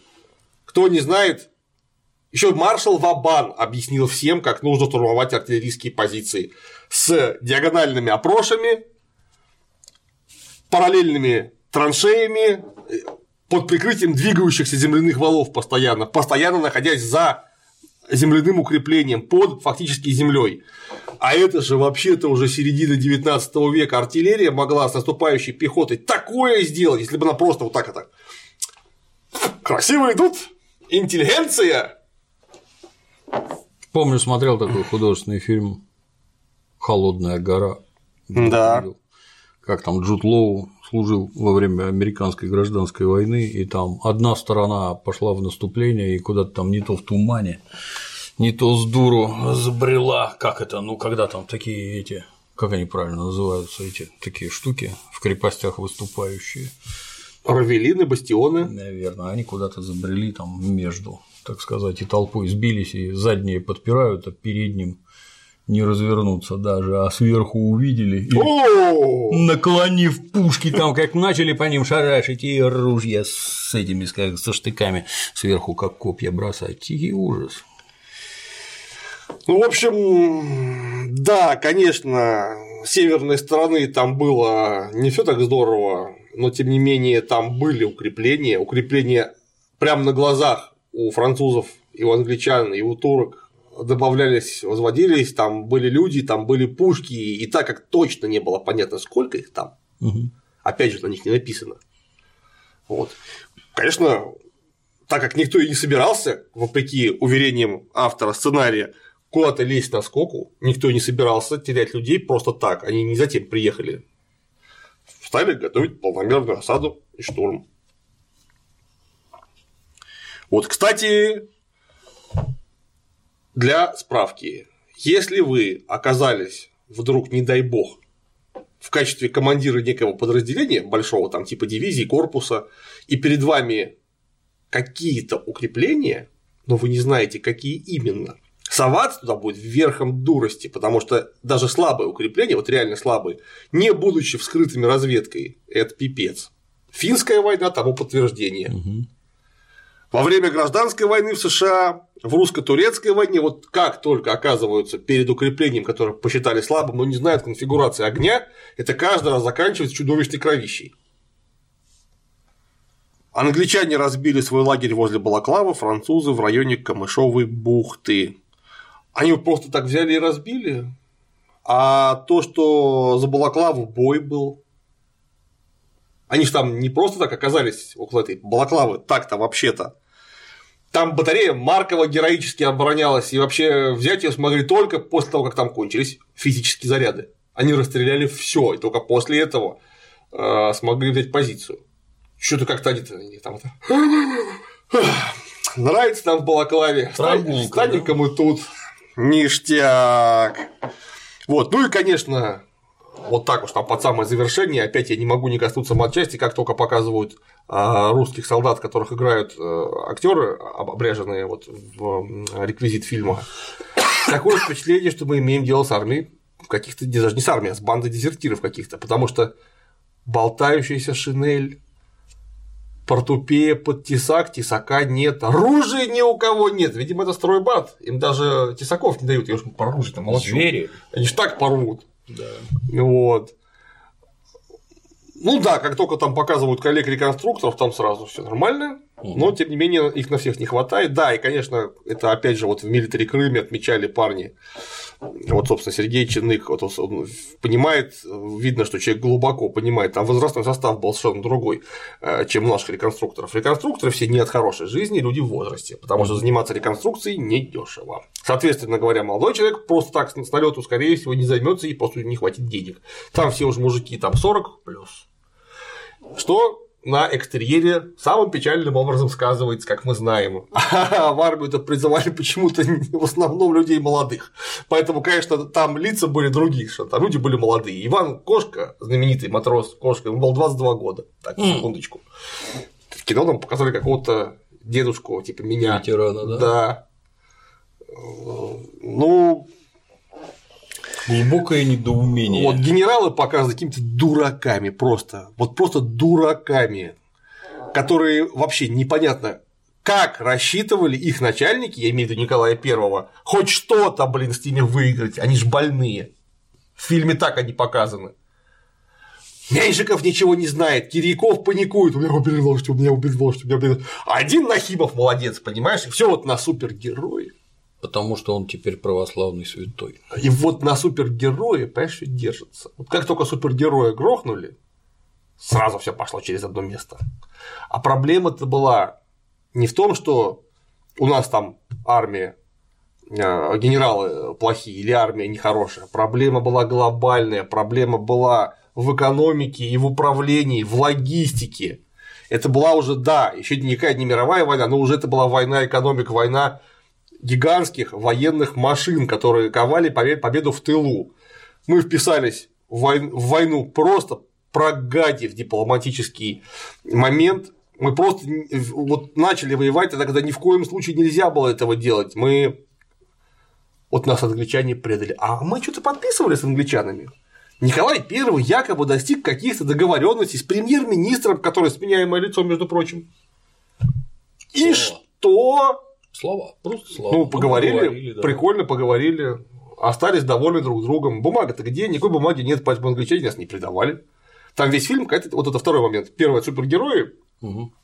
и еще одно – это теория заговора. Англичане нас подставили. Ну, ребята, это международная политика. Она состоит из того, что кто-то кого-то обязательно да. подставит, и на это нужно обязательно рассчитывать. И более того, Николай I, он не был тоже конченным дебилом, он знал, о таких особенностях. А вокруг него люди были, а вокруг него дураки, тоже были которые подсказывали. А если не подсказывали, вот это и называется то, что мы прогадили дипломатический момент полностью и вписались в войну против сразу и Турции, и Англии, и Франции, которые являлись мощнейшими мировыми державами. То есть, если англичане и французы по отдельности, ну, мы бы, наверное, как-то их бы, наверное, осилили, возможно то и англичан, и французов осилить в мире одновременно не было ни у кого, ни единого шанса, как только мы вписались в войну в такой конфигурации. Был только вопрос, как долго нас будут пинать и насколько плохо это закончится. Вот, и закончилось-то в самом деле плохо, потому что общий вывод из фильма такой, что ну, мы, конечно, проиграли. Ну, в общем-то, не очень-то и проиграли. Угу, угу. Потому что заняли только пол Севастополя, а не весь ну, блин. Это пропагандистское кино про силу русского оружия. Зачем врать, и... непонятно. Русское оружие и так могучее. Зачем врать, зачем искажать-то? Медленно два отрывка из известных художественных фильмов идут на ум. Что это, куча? Что это? И немедленно второй фрагмент. Это какой-то позор. позор. Ну, это натурально. Там все от матчасти жутко просто что, блин, это документальный фильм, если уж вы взялись игровые моменты включать с какими-то актерами переодетыми, ну вы переоденьте их по-человечески. Вам не нужно одевать, как э, Сергею Бондарчуку, 15 тысяч человек массовки. Я понимаю, что у него проблемы были в этой связи, потому что одеть дивизию в мундиры 200-летней давности – это очень тяжело.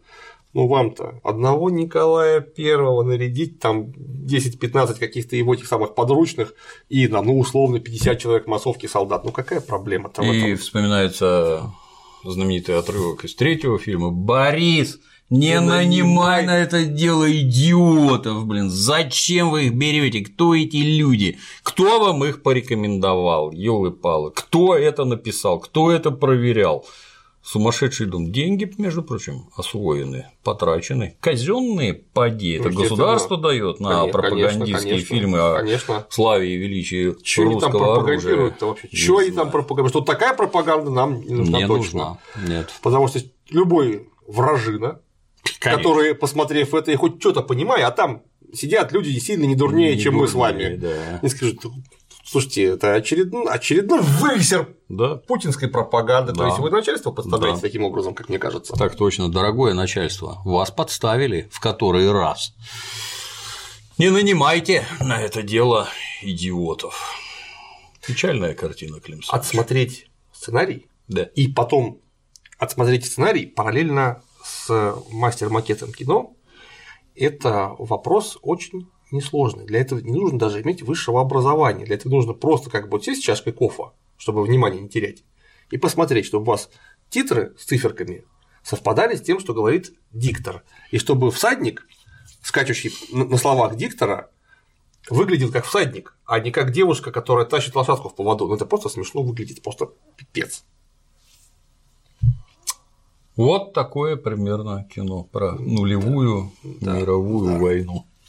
Стыдно, граждане. Спасибо, Клим Саныч. А на сегодня все. До новых встреч.